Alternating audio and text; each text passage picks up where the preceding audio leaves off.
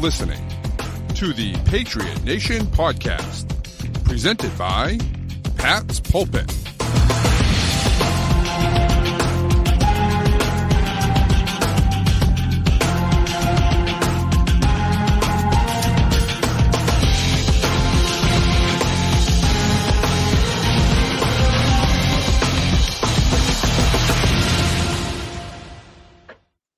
All right, we are back live with the Patriot Nation podcast. And Matt, it's your boy Pat Lane, as always, of course, with Matt St. Jean. Matt, we finally have an offensive coordinator. We have an actual offensive coordinator for Mac Jones. It's great. Can we just take a mulligan on last year? Because that that feels like what we're doing here. Yeah. Yeah. I mean, we got, you know, and look, we can, people can talk about, people can talk about, you know, Josh McDaniels and, and, you know, question how good he was. And people are going to question how good Bill O'Brien is. I have already seen it.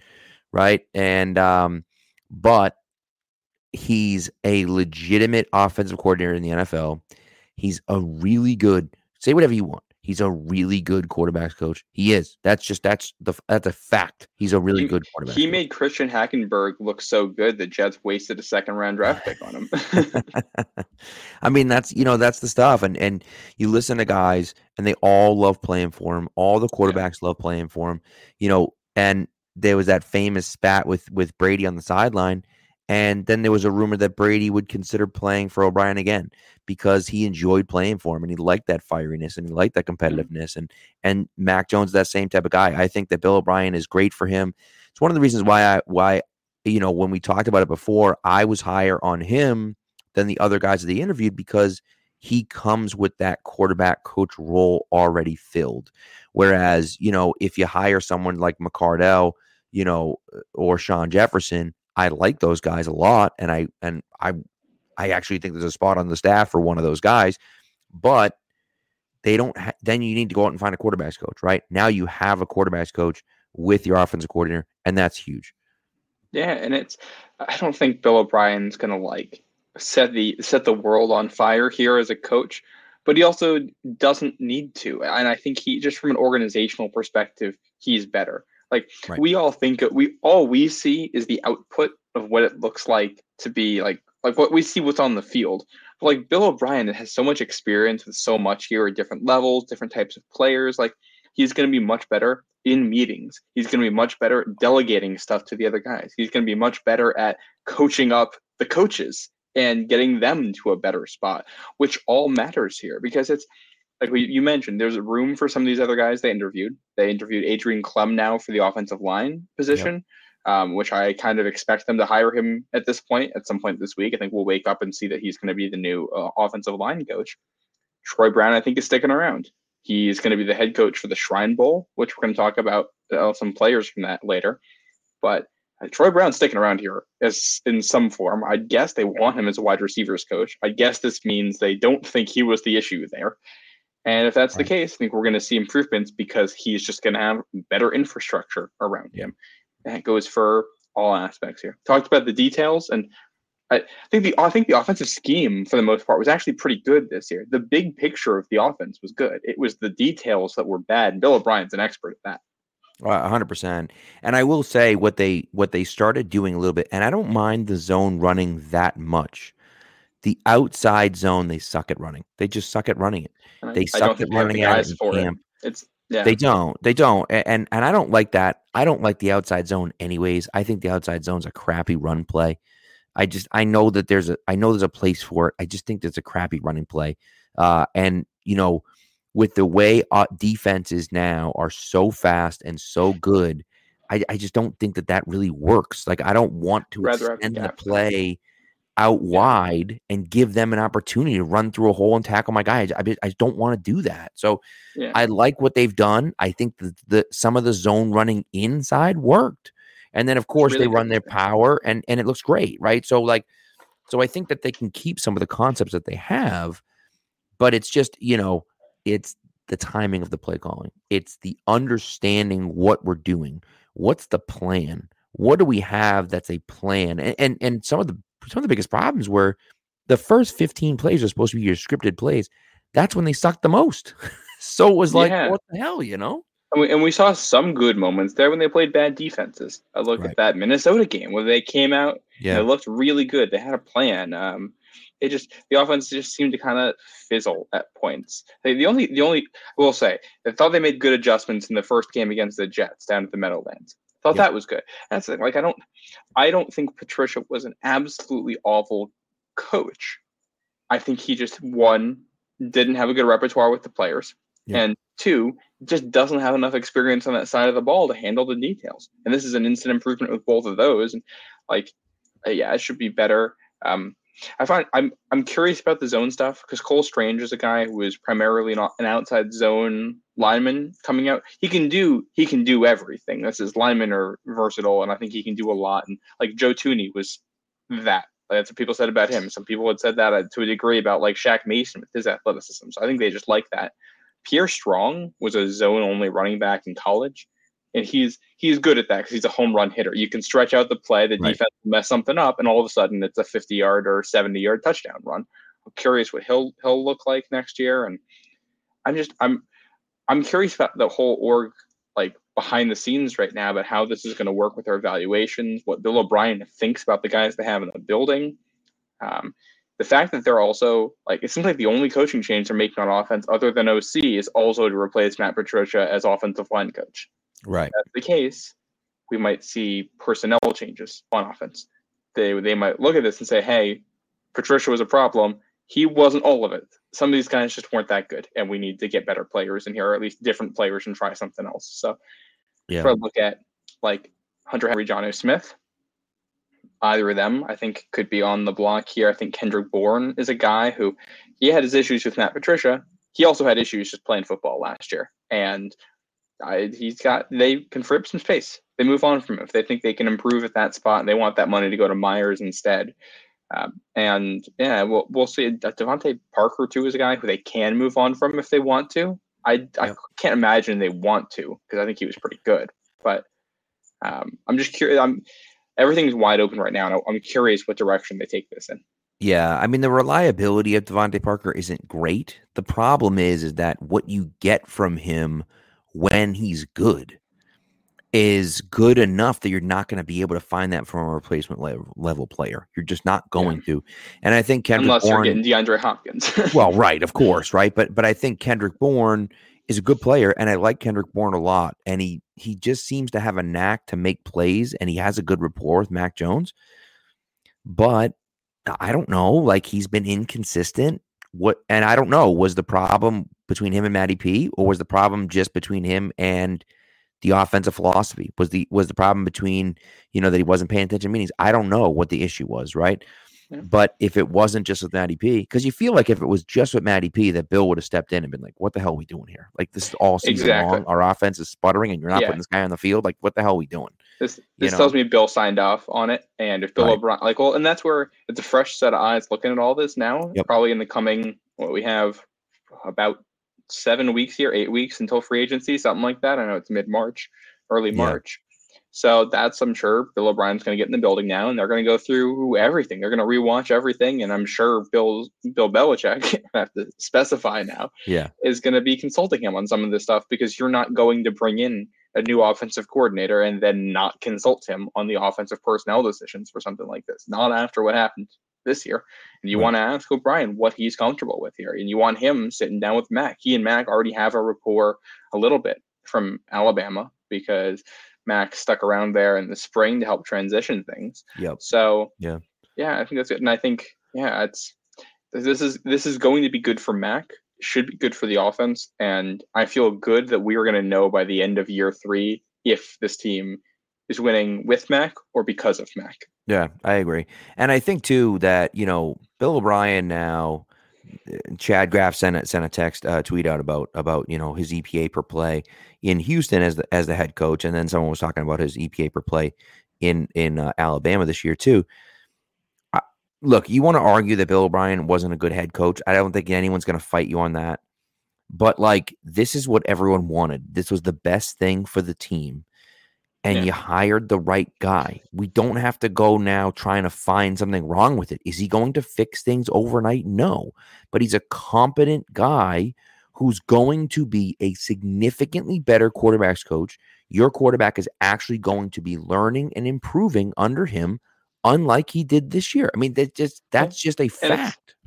Yeah, and if it's like we want to talk like Josh McDaniels was a really good offensive coordinator. How good was that offense he ran in Denver? Right. Like uh, being a head coach and being a coordinator, I think we've seen pretty clearly now are different jobs. And just because you're good at one doesn't mean you're bad at the other, and vice versa. Like Correct. it's Well, some of it is the personnel too. Look at the personnel Yeah. that he had in Houston. How many terrible, how many. Terrible was- quarterbacks did he have? I think I think Bill Bill O'Brien is an awful GM, a fine head coach, and a good offensive coordinator. Correct. I think that's that's very well put. He definitely sucks as a GM. Getting David Johnson in a second round pick for DeAndre Hopkins, not exactly what you're looking for there. Uh, you know, it just. It, but again, and Which- and yeah, some of the talent evaluation. You know? I have to. I, this probably ends the chances of DeAndre Hopkins coming to New England, unless he and Bill O'Brien make up here. Well, and that's the thing is that realistically, he could make up with Bill O'Brien. And not just that, I don't know how likely it ever was, anyways. I know that people No. talked about, you know, Hopkins having respect for Belichick and Belichick liking Hopkins a lot. And, but like, you know, I don't know. Is he worth the amount of money he's getting paid? Is he that guy anymore? Is he truly that dude anymore? I don't know. Yeah. Might be. Uh, yeah, But I don't know.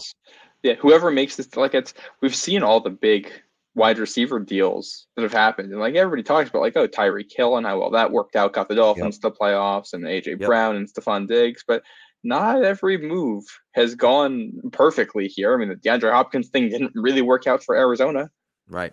Right. And that's Um, same guy. And what, four years later? So like, you know, it's it's not ideal. No, you can't.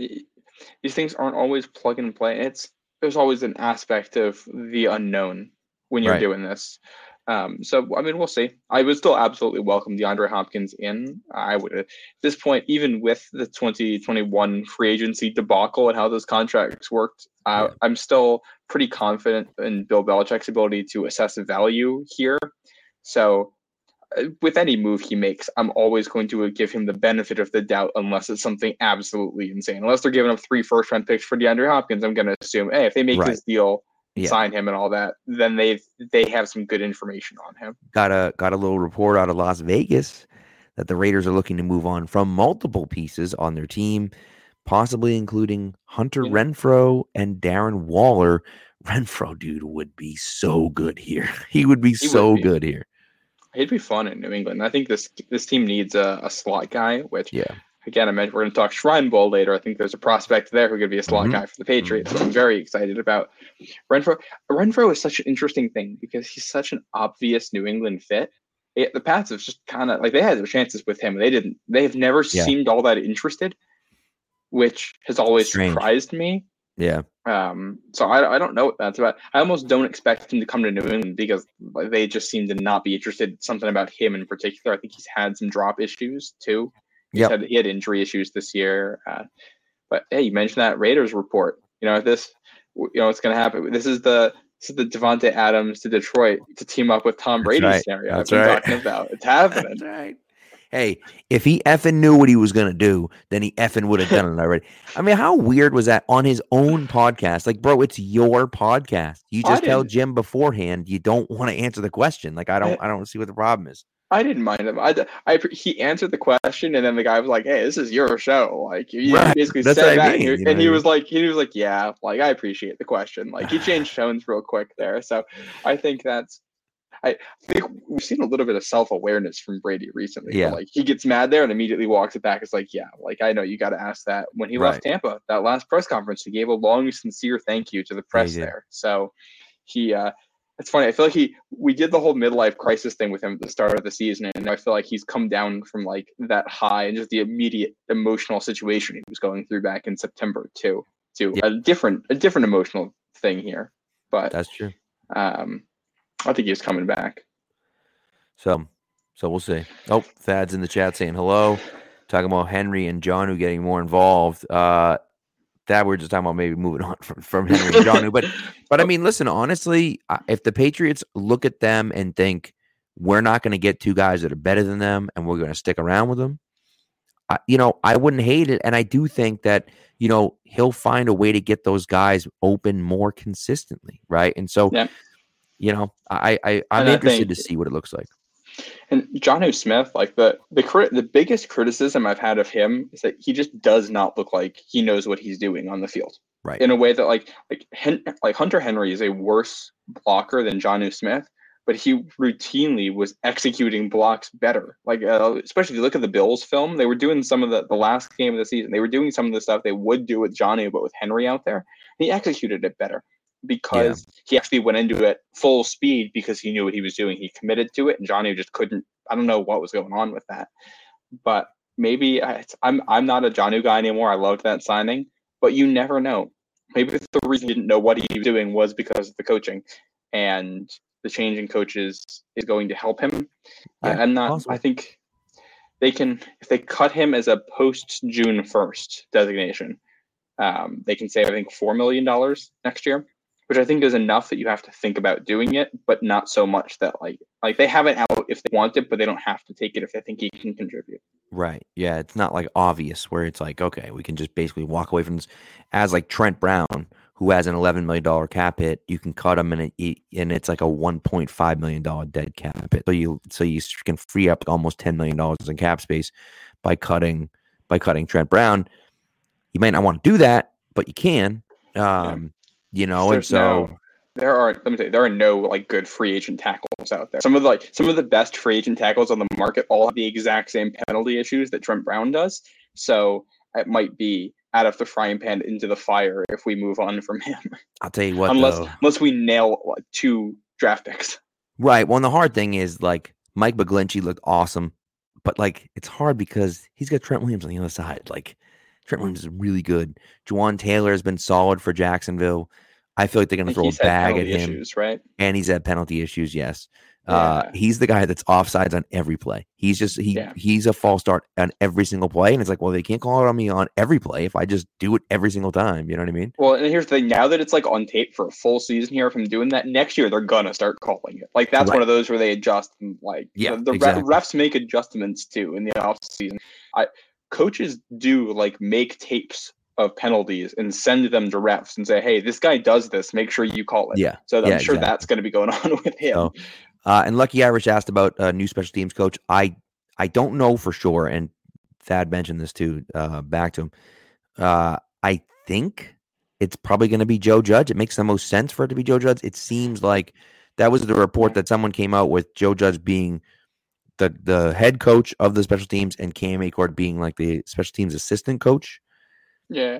Was You know, it, nothing they- nothing confirmed or anything like that. I don't so they think. formally announced Bill O'Brien. Did Yes. they announce him as just OC or OC and QB coach? you know what though? I don't think the Patriots ever. The Patriots never tweeted anything out about it. Did they, yeah, that's what I was trying to remember. Mike from- from Reiss this did, morning. but the Patriots Mhm. did not. Um, I don't. I don't believe. Well, that's- It's like we never really know. Like they they'll refresh the coaches page on their website one day in the middle of the summer, and we'll know for right. sure. And we're like, oh, okay.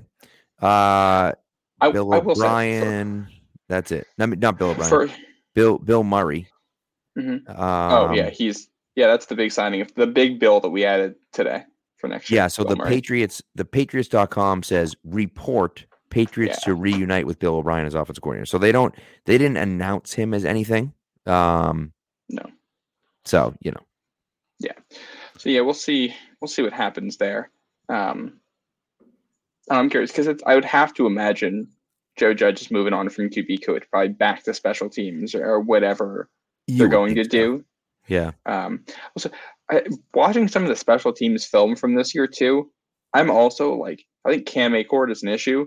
I'm also, it might just be some of those players aren't that good at special teams. Watching Yeah. some of the stuff, uh, there's just a whole bunch of guys that are really, really inconsistent, and that's why we were allowing the big plays. And that's where it's like, I think coaching is a factor, but it might not be as big of a factor as we think. And I also think there was just some horrendous luck with penalties and guys falling over and getting knocked 100%. down. Like, Yeah, and those things happen. You know, those. I'd like happen. Joe Judge back on special teams, but I think I think Cam Achord is not a good special teams coach, but he wasn't as bad as it looked this year.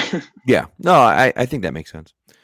Um, all right, so uh, do we want to get into? Let's get into the uh, divisional. Just super quick divisional recap. Uh, Matt went 4 0 over the weekend. 4 0 on his picks. I went 2 and 2 on my picks. Um, I mean, Jacksonville.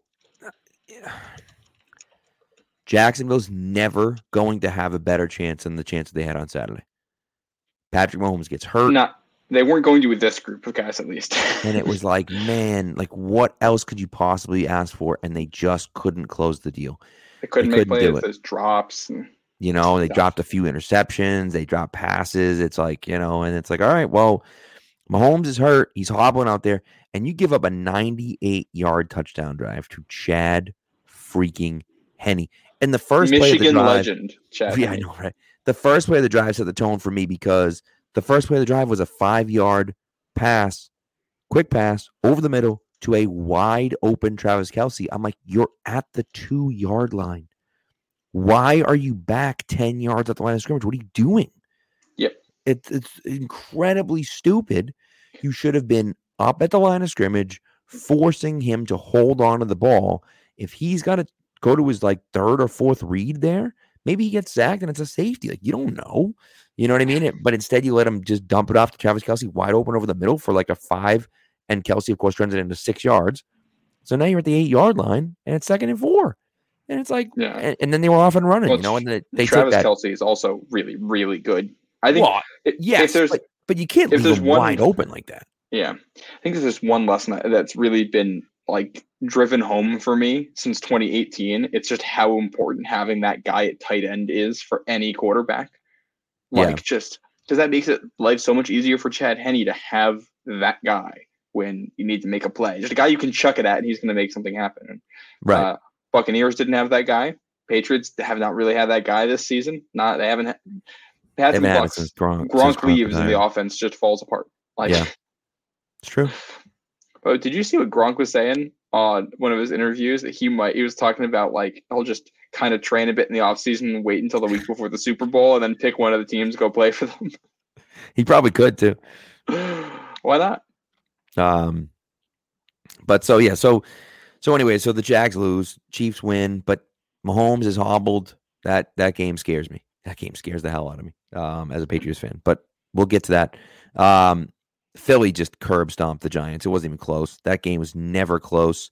Philly is a wagon. Uh, people, I think, forgot how good Philly was, and the Vikings made the Giants look good, and Yeah. Philly just absolutely demolished them. Yeah, and that's I mean I think that's just how good those teams were this year. Yeah. the Giants were the kind of the best of a med- not the best, but one of the better teams in a mediocre group, and Yep. the Eagles are one of the three, four best teams in all of football. So. Right. I think that like no, I don't think this is any. The Giants didn't do anything wrong. No shame to them. This is just the Eagles are that good, and, and that game was over pretty much immediately. It didn't mean, take long. I look- I went out to get food on Saturday. Like I went out to grab food. I came back. And I was like, all right, let me let me catch the start of the game. We're turning the TV. The Eagles were scoring as I turned it on, and I was all Yeah. right. Well, that was quick. No, yeah, it was over. Yeah, it was over. It was over before it started. Uh, Owen Thad's brother's an Eagles fan, so I'm sure he's pumped. Um, but uh, so okay, that's Sunday night. Saturday night, Sunday morning.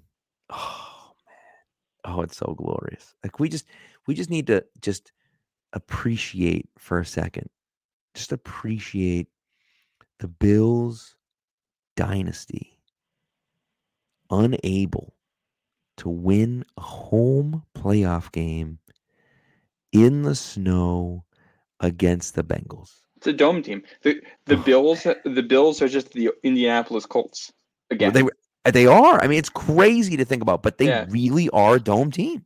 Yeah, I think the, the other thing too we kind of slept on with this Bills team is the fact that like they got really really hurt in a They did. lot of spots Sure. on defense, and the offense like Gabe Davis is not that good. He had one of the worst drop rates of any receiver out there. Like if you think Nelson Agholor is bad, Gabe Davis is like twice as bad. Yeah, Gabe Davis has 14 drops in the last two seasons here. He had nine this year. It's awful that's uh, the offensive line too is not that good. So I think like the Bills might have the two best players in the field and Josh Allen and Stefon Diggs, but guys three through eleven at any given point were just way worse than who the Bengals had. And hearing Bills Mafia lose their minds all all night Sunday night, all day on Monday, then you you're seeing tweets about you know, the Bengals, it was unfair because they were wearing the white jerseys in the snow and you couldn't see anything. That was like a I Daily like, Mail article. Are That's you a classic. Kidding me? I was like, what is this the onion? Like, what are you talking about? You can't Well, it's the it was the Daily Mail, so basically the Onion. right, right. It's like, come on, you know, and that and it's like they got an unfair advantage. And and you mentioned it before in the podcast, but like if you're talking about a neutral site game, that's got to be the neutral site game. Like if Yeah. you can't predict the outcome of that game, and they both won the next weekend, which they did. If the Bengals had won, they would have been two. So the Bills are two, and they just get the two seed, and the Bengals were pissed about that, and I think rightfully so. and I You know? love. I, I've I've not, I'm not a Zac Taylor guy, or at least I haven't been. But the way he's motivated the team Oh, yeah. around that and gotten them angry is, I mean, that Joe, just mean you you saw the coin flip thing Joe Mixon did week 18, right? yeah, it was so good. Oh, And you saw good. the comment he said to Goodell Yep. afterwards. So we'll coin flip to see if I pay this fine. I loved that. If Roger Goodell was a more fun human being, he would have taken him up on that offer for the fine and actually done a coin flip for it. Right. That would have been Like, unbelievable. That would have been fun. imagine? People people would have have, they laughed could have televised. It would have been sick, you know. Yeah, But yeah. It's it's one of those. It's one of those things for me. And Burrow, Burrow at the end of the game when he's like, oh, "I hope they get their refunds." Like, man, that, oh, whole team. it's just great, Patriots- you know. I'm on- and I'm on Joe Burrow TikTok right now, and it's just it's all it's all quotes from the Bengals and like T-shirts that are being printed about that. It's just great, and and that's the type. That's the attitude you want your team to have. That's the attitude that you want your team to have. And and you know, you talk about the Patriots in the 04 Super Bowl against the Eagles, right? And mm-hmm. and the. Eagles had published the parade route, and Bill just monotone. Hey, you know, I mean, oh look, 11 goes down Broad. Street at you Yeah. know 11 Schools a.m. won't be in session. You guys want to be there, like they're gonna cancel will be a school. flyover. man and he just and he's just reading it off monotone and rodney uh, later was like i would have run through a goddamn brick wall like i was ready to kill someone uh, in that I was I'm thinking know? about the the 01 AFC Championship game too, where the the Yeah. Steelers had their bags packed in the tunnel so they could fly to New Orleans after the game. And the That's guy, one the of guy, my- lawyer Milloy talking about seeing that or William McGinest or whatever. yep that's one of my favorite one of my favorite quotes of all time comes from they they show it at the hall um during the hall video whatever but it's gil and he's like despite the prognostications of doom the patriots doom have showed up have- and will play the game and i was just sitting I was like it's so good man Um, I'm gonna have to throw on my O1 DVD again after this. yeah yeah and that The, so that's three but- games to glory. but this is what it's all about. You find a way to motivate yourself.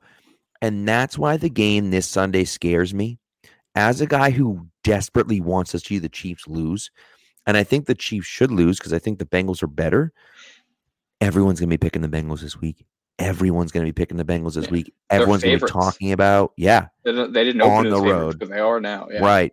Everyone's going to be talking about how you know that you know, No, I was gonna say everyone's gonna be talking about how how Mahomes is hurt. Burrow's three and zero against the Chiefs. Mahomes never beat Burrow. Blah, blah, blah, all this stuff, and that's gonna motivate the Chiefs to play their best. Now, again, is Mahomes gonna be healthy? No.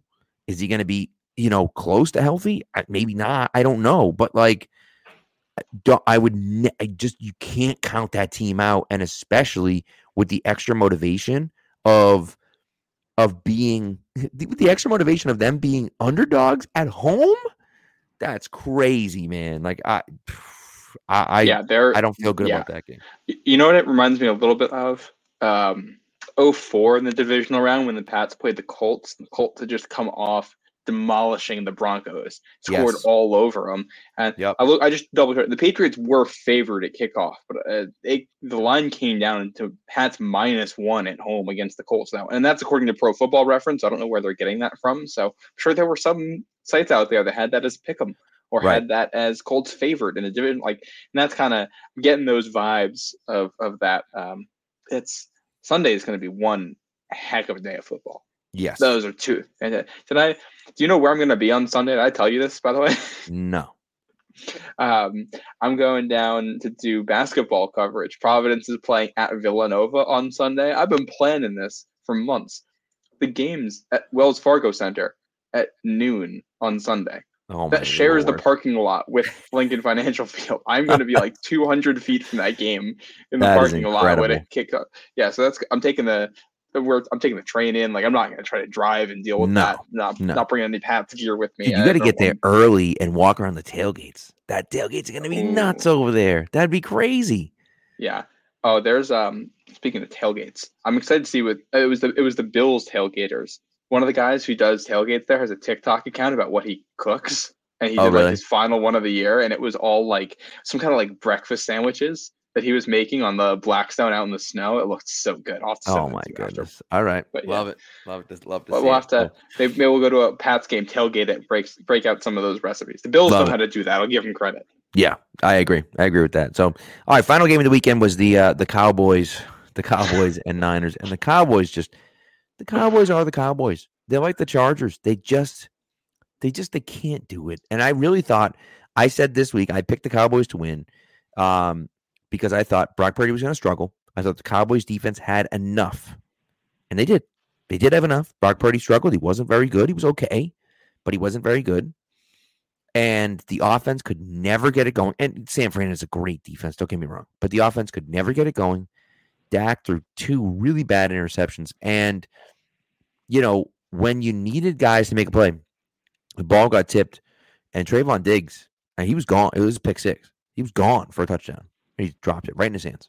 I know the ball got tipped at the line of scrimmage and and whatever, but like it hit him in the hands. If he catches that ball, the game is it's a whole new game because they were in the red zone there. Like that's when they I believe that's when they went up by seven. So now the Cowboys would have gone up by seven. It just it changes the game. Um and Yeah. you see the way Dak played and you see it just it's crazy that it happens every freaking year. I think they so they broke their record now. This is now the 12th time, the 12th consecutive time that the Cowboys have made the playoffs and not made the conference championship. 12 consecutive playoff appearances without getting to the conference championship game. That's Well, that's the- downright the thing- impressive.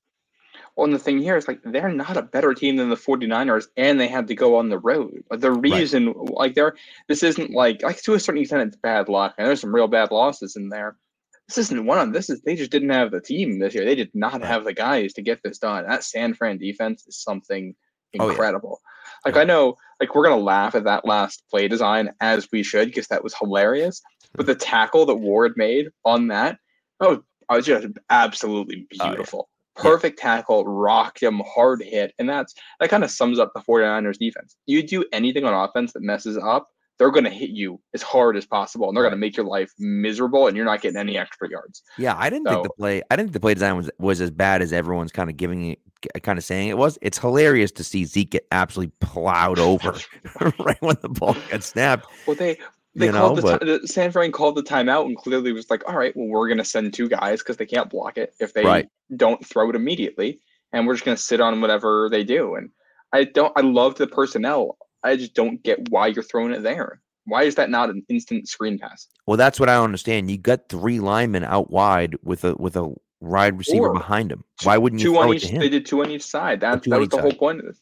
Right. The whole point of this thing was to get it outside the numbers and to get the blockers downfield. And Right. So why would you throw it in the middle need- of the field? Stupid. Yeah. And I also was like, I feel like if you're doing that, you'd rather have your actual center out there and then maybe like two linemen and two tight ends or something like that. Well, to not even the- my thing is that I, I think they wanted Zeke to be there for like as like a pitch guy, which is fine. So put the center at the center spot and put Zeke next to Dak. And now they- he's out there. It's just I don't know. I think I don't think they anticipated the defense rushing on it. And San Fran called the timeout and was like, well, if they come out with that same thing, we're just gonna rush. And Well, why? Dallas didn't have a know.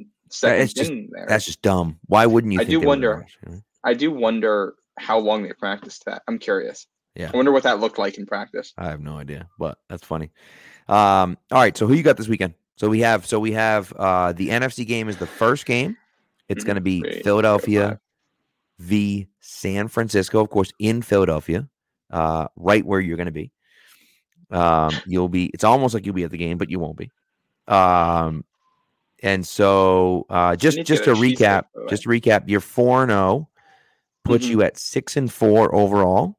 Yeah, I And nailed my- the uh, You sure nailed the did. divisional rounds. Just putting that out. You sure awful did. in the wild card, but I made up for it. Yep. And my uh, two and two makes me seven and three. So it's a heck of a lot closer than it was after opening weekend. Of course, I went five and one opening weekend. Um, and you know, what are you gonna do? So uh San Fran or Philly, who you got? Well, here's the thing. We need to like I, I need to make up ground on you here. So you can just true. pick whoever I say and No, I'm not gonna. I'm not gonna do that. I'm not gonna do that. I Okay. promise. I promise. I mean, it's possible that I will do that. I already have my two pick though. So okay. If we make the same picks, that's gonna be really. if we make them, I might change them. Then 'cause I need to do something. it's okay. If you know, it's that's fine. I'm gonna I'm gonna go Philly though.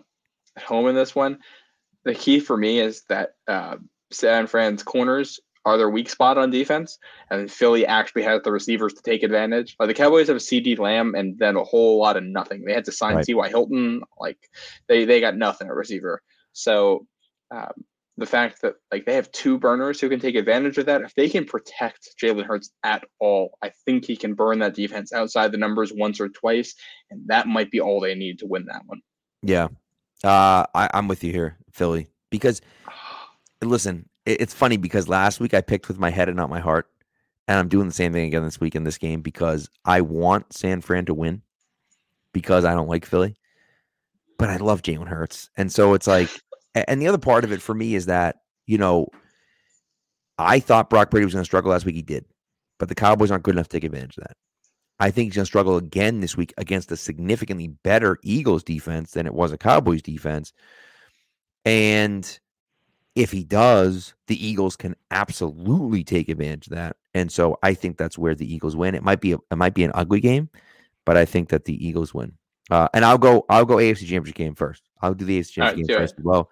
Uh, and this one, I'm I'm 100 percent picking with my heart. I don't care. I'm picking the Bengals. I have to. I have to pick the Bengals because I can't pick Kansas City. I can't. I just can't do it. I can see Kansas City winning. I can absolutely see it, and I can see everyone saying we overlooked them. We talked about the Bengals all week long. Everyone discounted them. Everyone said Mahomes couldn't play because the ankle, and they won anyways. I could 100 percent see that happening, but I can't pick. I can't. I can't pick the freaking Chiefs. All right, so we we came into this with the exact same picks then. So I'm gonna go revi- I'm gonna go revisionist history here and change my NFC pick, and Okay. then well, I'll I'll play 'Cause you can't pick the everything. Chiefs, right? Like you can't pick the Chiefs. No, I have to pick the. I'm gonna go. I gotta I gotta get one of these here to catch up on you. So I gotta So go you- against you on both. Uh, Oh, you're going both. You going against me on both? Oh, gonna go you're going against you on San both. Fran So- and Kansas City. so oh, I'll pick. babe. I'm revising this, revising this to San Fran. okay, Uh, only because I think the 49ers can run on the Eagles. that's true. Yeah, you're right If about that. not- The, the Eagles defense is good. I think they'll be able to run on them. And for as much as I talked up the corners of San Fran being the weakness, I think there's also still questions about how Jalen Hurts is actually going to look against like an elite defense. I think he's he's one of the best quarterbacks in football right now. How you handle this moment determines if you're like a top five guy or if you're a top ten guy. That this That's is fair. this is, and I'm not entirely sold that he's going to be able to place the pinpoint throws he needs to under pressure to beat a defense like this. So you can't do that, uh, I don't think either team is equipped to come from behind. Is also the big thing. Yeah, So if one of these teams makes big plays early, I thought Brock Purdy was poised last week. I think he's ready for the moment. So I'll go Niners there, and then since I have to go the opposite, I'm going to go Chiefs. okay. Mahomes is Mahomes is Woo. that good. e- Mahomes, even with a bum ankle, is one of the best quarterbacks in all of football. Travis Kelce is almost uncoverable. Right. Mahomes has reached a new level at reading defenses too, and I think he might be able to get through the Bengals. And three Bengals have beaten the Chiefs three times here. All three of them, the Chiefs had the lead in the fourth quarter. Right. It's true. At some point, I think the Chiefs are going to break through and do it. Right. So in this case, we get the the Chiefs 49ers rematch from uh, the 2019 season. Yeah, I just you know, yeah, it's certainly possible. I I do think it's interesting, um, to say the least, to see what's going to happen uh, what I what I want is Bengals 49ers, by the way. That's what I'm rooting for. I think that's the most fun. that would be that would be a really fun matchup. I agree. And you know, I think it's fun for me when you look at uh Kansas City. Uh, so my thing, so my thing is, I think Kansas City. I'm very terrified that Sunday night everyone's sitting there like we're a bunch of big dumb idiots. We overlook Kansas City. You know Mahomes is great. You know Kelce is great, and we overlook them anyways. Like what the hell's wrong with us? You know, like Yeah. I can certainly see that happening uh, on Sunday. So that that scares the crap out of me. So we'll see. We'll see because the Chiefs getting in there again. I'm like, come on, dude. We can't. They can't make another play, another Super Bowl. So, by the way, Mahomes looks like he's the odds-on favorite to win the super, win the MVP. Not not a the Super Bowl. guarantee, of course. Uh, since 1999, when Kurt Warner won the MVP, the NFL MVP is 0 and 9 in the Super Bowl. 13 times they have made the conference finals. Um, and they're 9 and 4 in the conference. So uh, four other teams have lost in the conference finals as well. Uh, and again, 0 and 9 in the Super Bowl. That includes a Brady Yeah. year as well. So um, it's it's really pretty incredible. I think they always make the playoffs, and and then either they lose, they've lost in wild card games. I mean, remember the uh, the the Packers went 15 and one one year and lost in the first round, and it's just you know Did they lose that? Which year was that? I was was that 2011? No, or was it 2010? It's 2010, the year that both the Packers and it was it was 2011, and I think they lost to the Giants. Yeah, they lost to the Giants at home, I think. And then Maybe they it was. lost. maybe And then the. Giants beat the Niners in the NFC Championship, and that's when the Patriots played them. yeah, maybe you're right. Maybe you're right. I think that's how that went. So Which let me tell you, I remember, I still remember that 49ers Giants NFC Championship game where the Niners had a chance to win it, and the guy they couldn't stop like fumbling punts or whatever, brutal. and the Niner punt returner fumbled the punt in the last game against the Cowboys, and that's all I could think of. So we've been here before. Yeah. Yep, we have been. So, um, so yeah, nothing's worse than Brett Favre throwing a freaking interception in overtime against the goddamn freaking Giants in 07. They beat they beat the Packers if they play them. they would have killed the Packers if they played them. The, the only re- the Giants had the one specific combination of things to Right. beat that team, and they'd played them before. Mhm. That was one thing. Um, did you ever read? I don't even remember what site it was on at this point. It might have been the Players Tribune, or it might be an old Ringer piece. I I can't know. remember. Maybe old. Um, it, was- it was an article talking about the 07 Pats offense and the way it changed football. But the intro has quotes from the Miami Dolphins player that Randy Moss caught touchdowns over in that like week two game in 07. and he was talking about how like they prepared and they saw it on the film and everything was right. And they go out there and he's just so much faster than you think he is and so much Yeah. bigger. And he's And like, he's, and he's they like, I was in the right spot to make the play, and then I'm Right. on the ground. yeah, nah, and that's something else, man. the fact that we saw we played them twice, I think was tough because they got that that jolt out of their system and they were already adjusted to what the speed was going to be. Yeah, one that's one of my one of my favorite. Um, one of my this I love this dude. Hold on. This this comment made my day. So thank you, sir. I appreciate that. People in the chat room are trying to chat with each other, but you guys keep on talking and talking. It's very distracting for us. I'm sorry. I'm sorry. We keep talking every conversation. I love it. That just made There's my an, a- an active thank you. chat today. I love it. It I is. It's absolutely great. I love love it. It's awesome. Yeah, talking yeah. to each other. It's great. Yeah, and I, I Um, confirmed, by the way, the Packers were the team that went 15 and one. They lost 37 to 20 at home to the 2011 Giants in That's divisional round. so embarrassing. Oh, it's which so is also that's the reason we never got the Brady um Rodgers or Brady Favre Super Bowls that we thought we could have. Yeah. Because for a while there it was just like like 2010 it would have been I think Pat's Packers, but the Pats lost. Pat's and then lost. 2011 probably would have been Pat's Packers, but the Packers lost. Right, right. Yep. Yep. So um so anyways. So all right. So let's get into uh we're we're running a little long here. Let's get into our prospects sh- No, Shrine Bowl. running long. I know. This is what happens all the time. Uh we have a we have a whole announcement at the end that we didn't even get to. Jesus Christ. Anyways, maybe we'll save that for next week. I don't know. Um anyways, so Shrine Bowl is next week. Uh it's next Thursday, I to say. It's yeah, it's February 2nd, which is why we wanted to get ahead of it a little bit now just to make sure we Yeah. at least one episode before Right. So what we're going to do is we're each going to give you two prospects. I actually have two extras, and I know you have an extra one as well. So we're really Mhm. going to give you like five or six prospects to take a look at. Um, one offense, one defense, and then my two extras are both on offense. I don't know about you, but um, Okay. but nevertheless, um, so um, so uh, I'll go first. AJ Finley is my first guy, safety from Ole Miss, 6'3", 200 pounds. Uh, he's playing on the east side. Uh, he's got good speed. He's got, he's got good speed. He is a deep safety. Uh, seems like you kind of need a deep safety. He's more than likely going to be a third round, a third, third round, a day three pick, I would think. That's kind of that's where I'm at right now. I'm looking at him like, hey, I kind of like that. Really good man coverage skills, like significantly better in man coverage than he is in zone coverage. Not the best tackler, but like he wants to tackle. He just doesn't have great form to tackle, and he's not super strong right now. Um, but he has like awesome size, solid speed, has has um, experience playing the position, and I mean his ideal fit is literally a deep safety in a man coverage team. That's like literally what the Patriots do. So um, so that's why it's like he's a little bit down the roster. He's not he's not a guy who's gonna, you know, be like a McCourty and draft in the first round, but he could be a guy that you draft a little bit later on.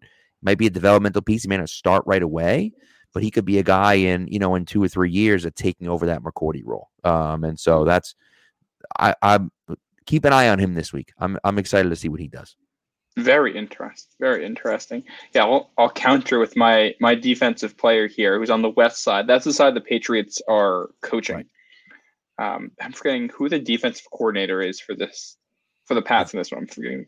Is it Covington? Although he no no he's uh he's on the he's in the Senior Bowl right? Is Covington in the Senior Bowl? Demarcus Covington? I don't remember. Um, I don't know. But yeah, the Pats are coaching this. Troy Brown's going to be the head coach for the Patriots in this this thing. So uh, yeah, I'm going with a defensive back from LSU, Jarrick Bernard-Converse, who who made some big plays for them. He had a pick in their bowl game. He had a pick on the first drive of the game against Alabama. Yeah, so he's had a couple clutch plays for LSU. He's started a crazy number of games in his career too. He started at Oklahoma State. He played five years of college. He started nine games his freshman year, and then every game of the next three years plus nine for LSU. So he's super experienced.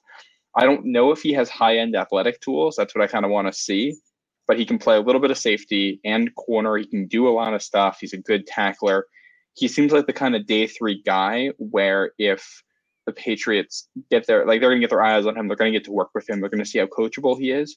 If the athletic traits are there and they like what they see, he's the type of guy who they could draft on day three, instant special teamer, and he gives you upside at kind of a Jalen Mills type guy who can play a little bit for you. I like it. I like it a lot. I like it a lot. So, all right, I'm going to flip over to the offensive side of the ball. I'm staying on the east side as well. Uh, so again, uh, that's who the Vikings? No, Falcons. Falcons. The Falcons are coaching them, which means they may not get coached up very well. But you know, that's neither here nor there. Uh, I'm going to go with Kilian Zierer. I, I got I butchered that name, but that's okay. Uh, he's an offensive tackle from Auburn, six seven, almost 300 pounds, just a shade under 300 pounds. Super long arms, very athletic. Uh, it's super early on, so we don't know exactly. I, I think he's gonna he's gonna end up being similar to like a Trevor Penning type of guy, where mm-hmm. he has the athleticism, and he's probably should be a day you know a day two pick but he might jump into the end of that first round conversation because of the athleticism that he has. His technique isn't great. He's a little over aggressive at times, but he is aggressive and he's mean and he's nasty and he just I mean, he's he's pretty powerful when he gets into a guy. And so so I like I like him a lot. Oh, also, oh by the way, uh playing in Auburn, which I think is in the SEC, right? Auburn's in the SEC.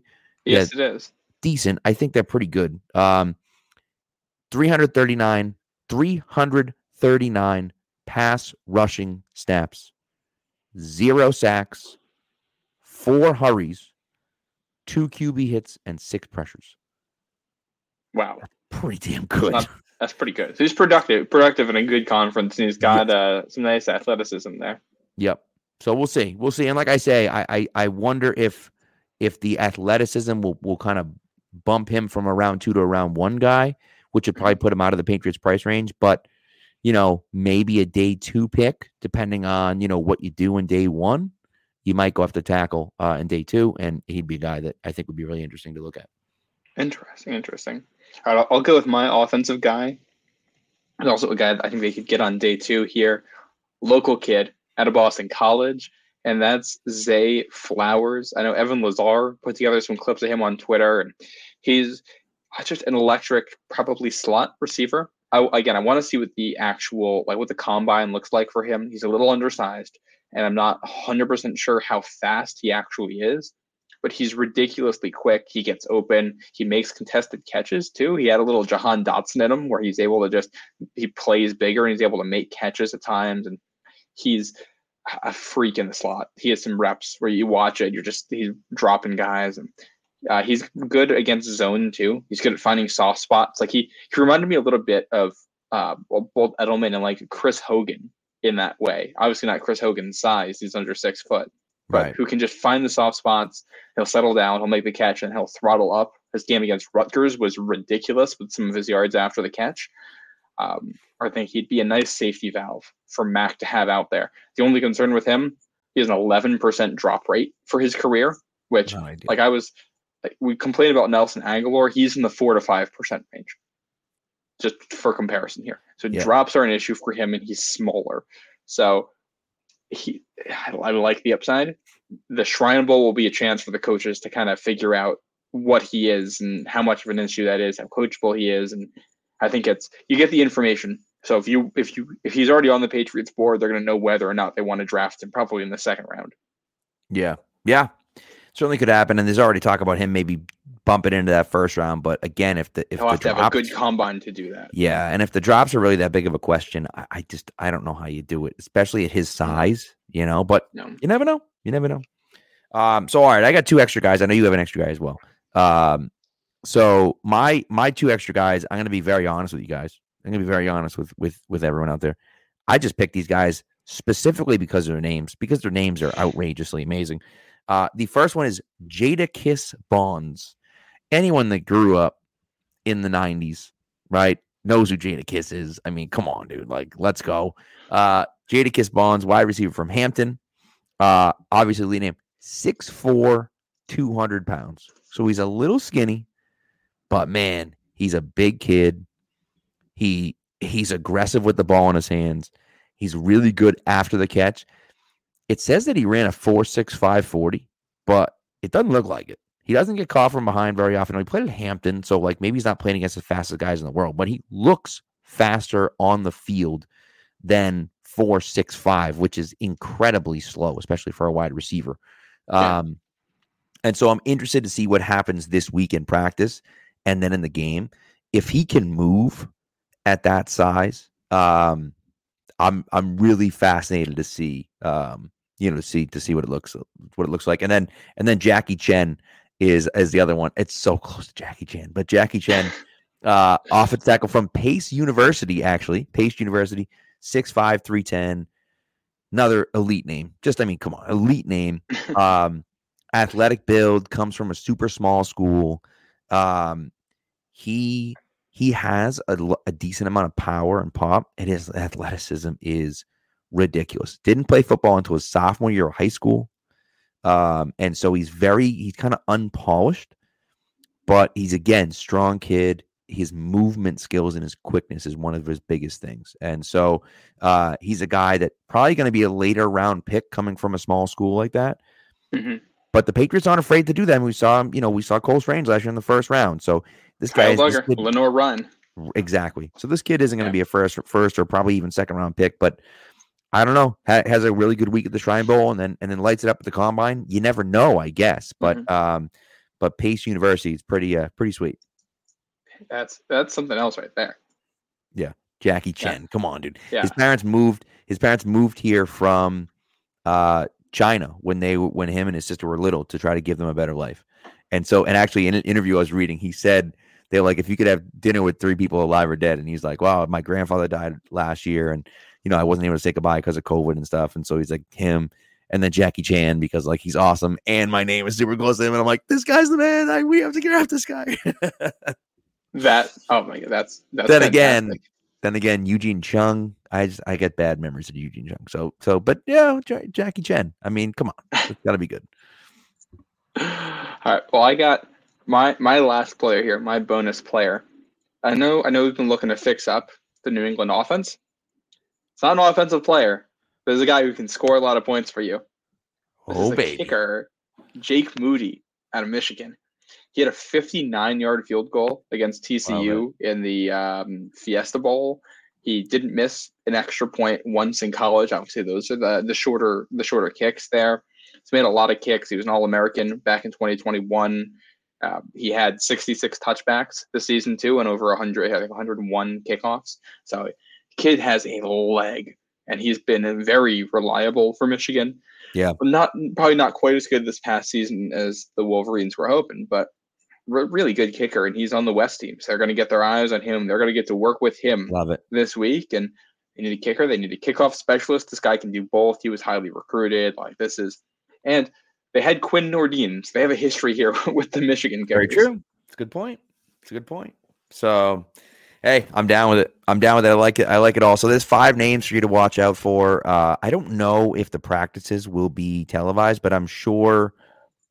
I'm sure we'll get clips and stuff like that. So Yeah. um, it's not like the Senior Bowl where that stuff's going to be televised or anything. So, but uh, but I think we'll get clips and, and things like that online. So I'm sure we'll get reports of some kind. Yeah. This is again, uh, Troy Brown being the head coach of this is so interesting to me. Yeah. Um, and I I like that he's getting that experience. I like that they're getting into this. They drafted a bunch of Shrine Shrine Bowl guys in the past too. So you put it all together. It's if they don't draft anybody from the Shrine Bowl this year, it's because they got their hands on them and said no thanks. None of these guys are going to be good, and I'm going to feel good about that. Right, hundred percent. What they draft four? I think they drafted four guys from the Shrine Bowl last year. I know it was uh Tyquan, Jack Jones, um, crap. Who else was it? Um, oh, Strong, Pierre Strong.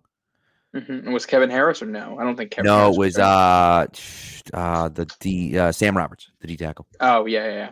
And then And the LaBryan Ray, somebody. LaBryan Ray, Yeah. and someone else too that they signed as well. So They like they like the guys that come through this. So and it's not as stacked a roster as it usually is. A lot of these guys are late round names, right. but um, still interesting stuff. And hey, you need to you need to nail the late round ones too.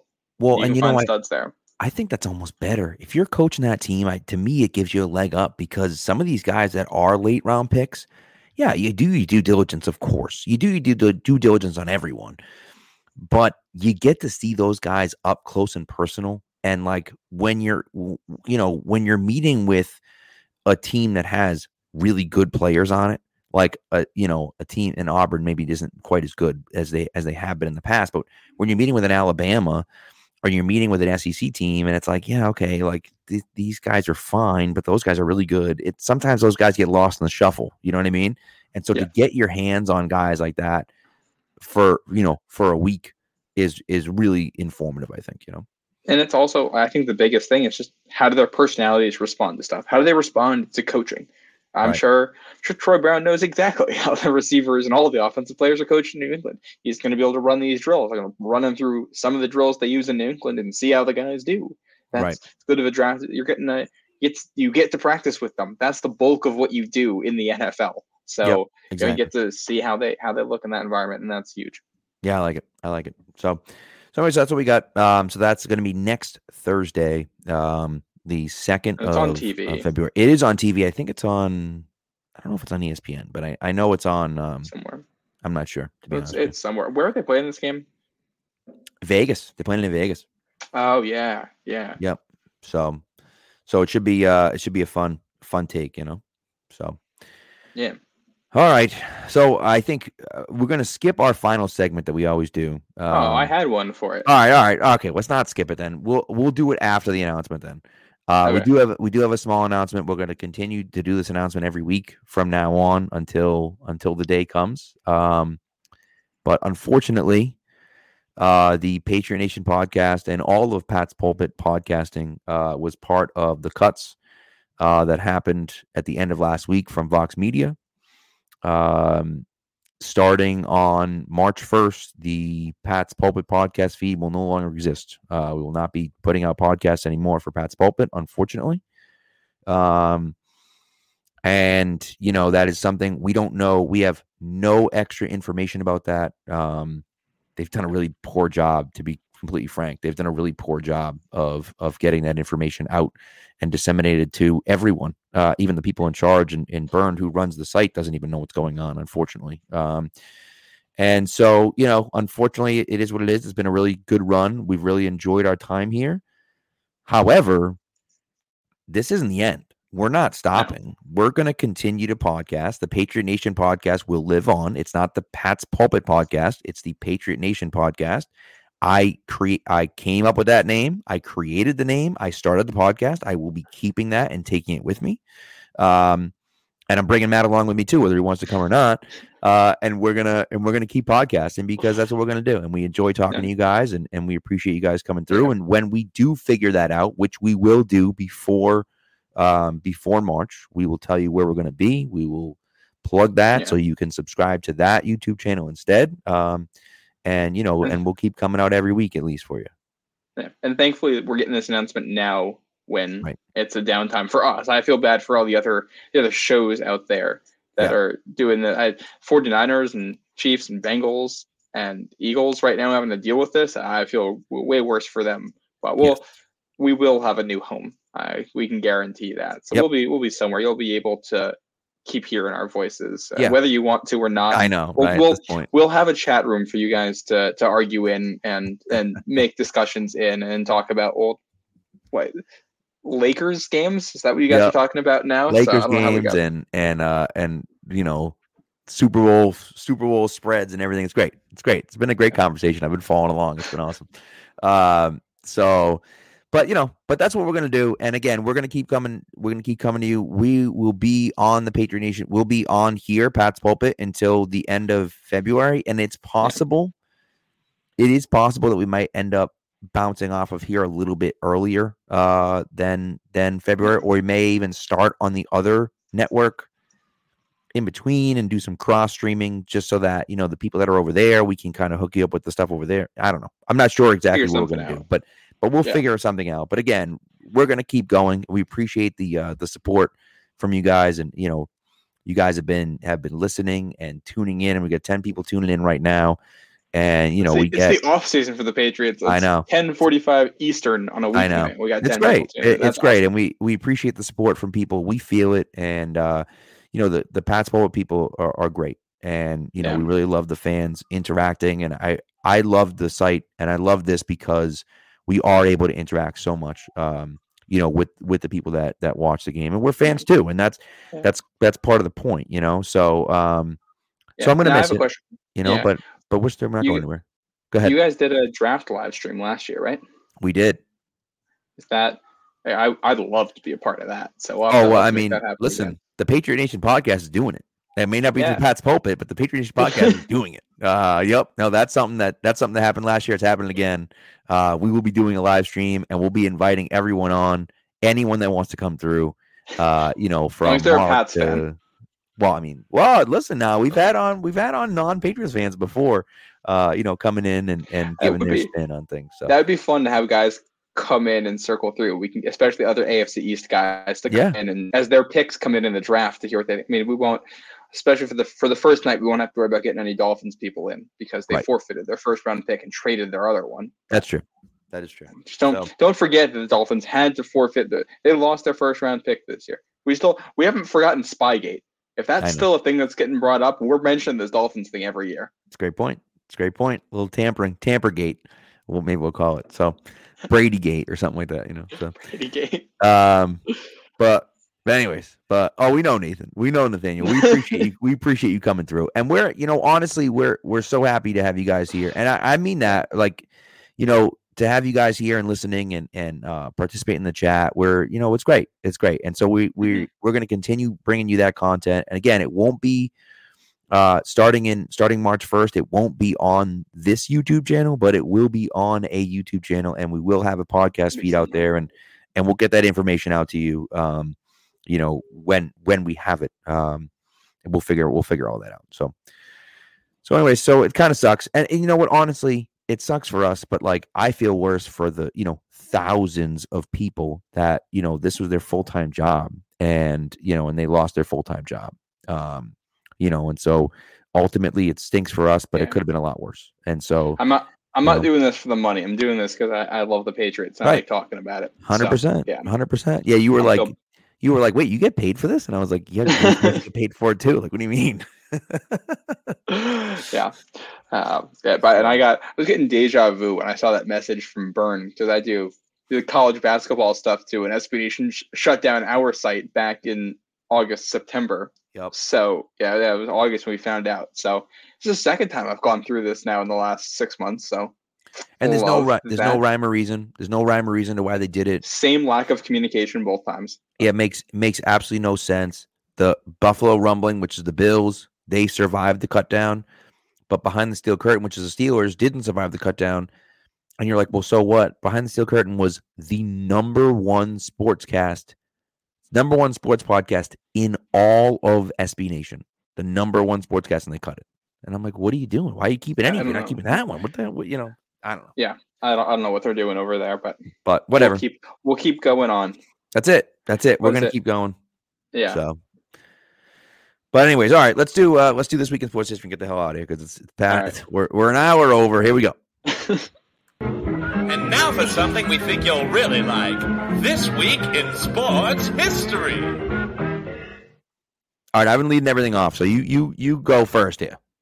All right, I'll do uh, I'll, I'll do mine here on in this week in in sports history. This is the twenty fourth. It happened January twenty seventh, two thousand one. Patriots go into what was then Heinz Field and knock off the Pittsburgh Steelers in the AFC Championship game. Um, the, the Drew Bledsoe game. Yep. Brady getting hurt. Bledsoe comes in and got all the the special teams touchdowns, and that one the the Troy Brown getting that blocked field goal, pitching it to Antwan Harris. Troy Brown returning a punt for a touchdown. Uh, they scored. This is, we talked about this. They scored more. Or they scored as many defense and special teams touchdowns on this run as offensive touchdowns. Yeah. And they went into the number one seed Pittsburgh Steelers with Kordell Stewart as quarterback, and they had a twenty-one to three lead in that game at one point. point, and two of those scores were Yeah. Defense special teams. So huge stuff. Drew played his ass off in that game, and he was he was Mhm. great. And that's one of the things real Patriots fans, and and honestly, at this point, any Patriots fans that can look it up because the Hall does a really nice job of doing it.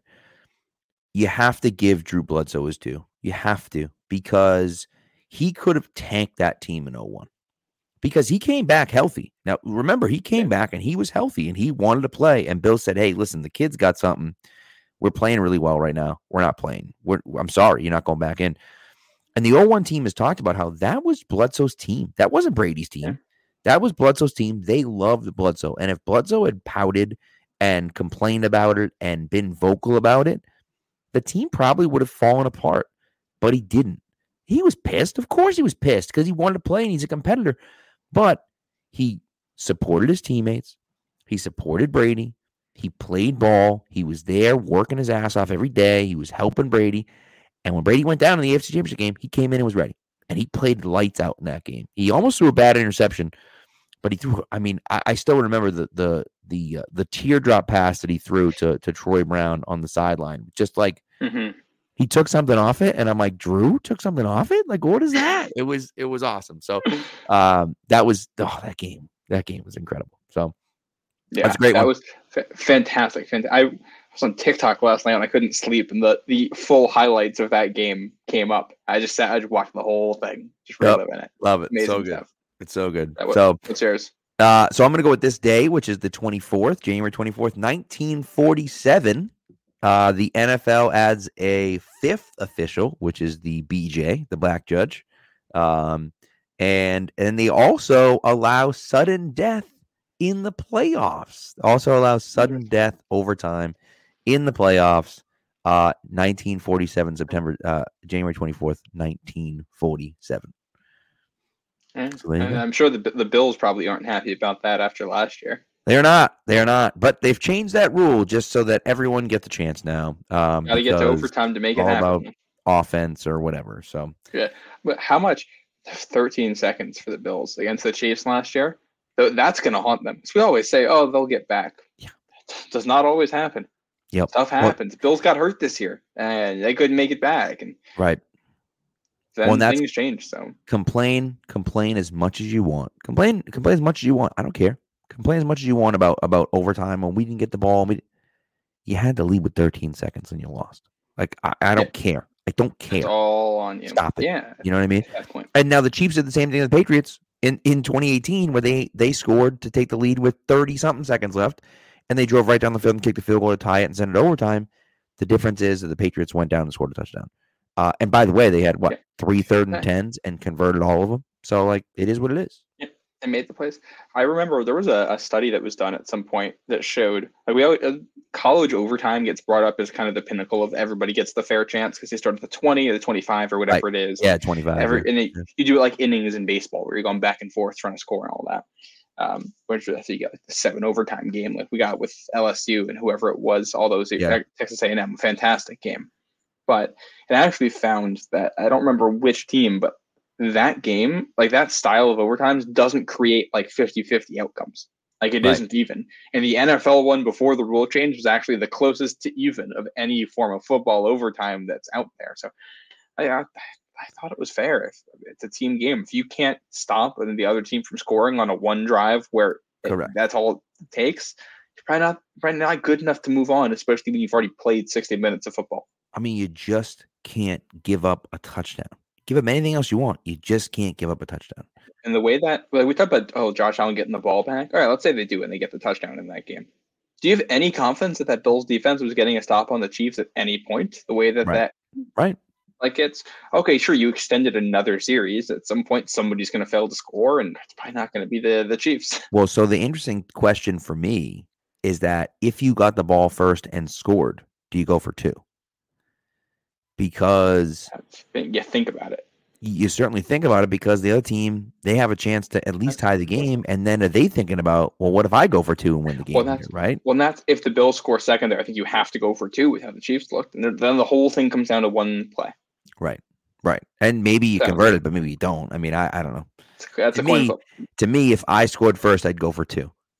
If I scored second, I probably wouldn't. But if I scored first, I'd go for two because then I'd just say, "Hey, all you got to do is stop them from scoring a touchdown." And I and Mhm. I'm going to bet that my defense can stop them from scoring a touchdown, and I'm going to bet the chances that me getting the two point conversion or Yeah. my defense stopping them from scoring a touchdown should be better than Yeah. the chances of me winning after. You know what I mean? So that's the whole thing. Yeah. So anyway. I'm curious. I, I hopefully I, it would be fun to see the new overtime rule come out this week and Yeah. Get to see what that looks. The the other thing I remember because they changed the overtime rule in 2011 for the 2011 postseason, okay. where it, it was that's where it was. If you score a field goal, the other team gets a chance. It was no Right. longer just sudden death. Correct. I yep. remember Broncos Steelers goes to overtime, and it's like, That's oh boy, here we go. We're getting to see the rule. First play, Demaryius Thomas, rest in peace, takes it So to the house, and So uh, that was. Uh, and the Broncos came to New England and got absolutely thrashed. Oh yeah. Was fun. R.I.P. Demaryius Thomas. Crazy. Le- Patriot legend right there. Yeah. Yep. So. Oh, I can so is that gonna wrap it up? it is. It is going to wrap it up. So thanks again for listening, guys. We appreciate it. Gary popped in here from the UK. Uh, appreciate you coming through, Gary, um, and all of our uh, all of our uh, European friends over there that uh, that join that join every now and again. So we appreciate you guys, and uh, we'll be back next week. I think I'm going to release this as a podcast on Thursday. I'm pretty sure Pat's Pulpit is uh, Okay. podcast coming out Wednesday, so I'm going to put this out on Thursday. Um, and that way, it's you know it's not too Yeah. early, but it's all you know a day early, whatever. So I, I don't know when we're recording next week, but we also because the Shrine Bowl is Thursday night, we could do a Friday show and react and- to whatever happens there, talk and we have it. the time. uh, Yep, We don't we can really do have to preview the Pro I, Bowl. I like that. So- good idea. No, that's a good idea. We could do that. So, Sounds good. all right. Well, have a great night, guys. Thanks for listening, as always, and uh, and we will talk to you next week. Take Go care. Pats.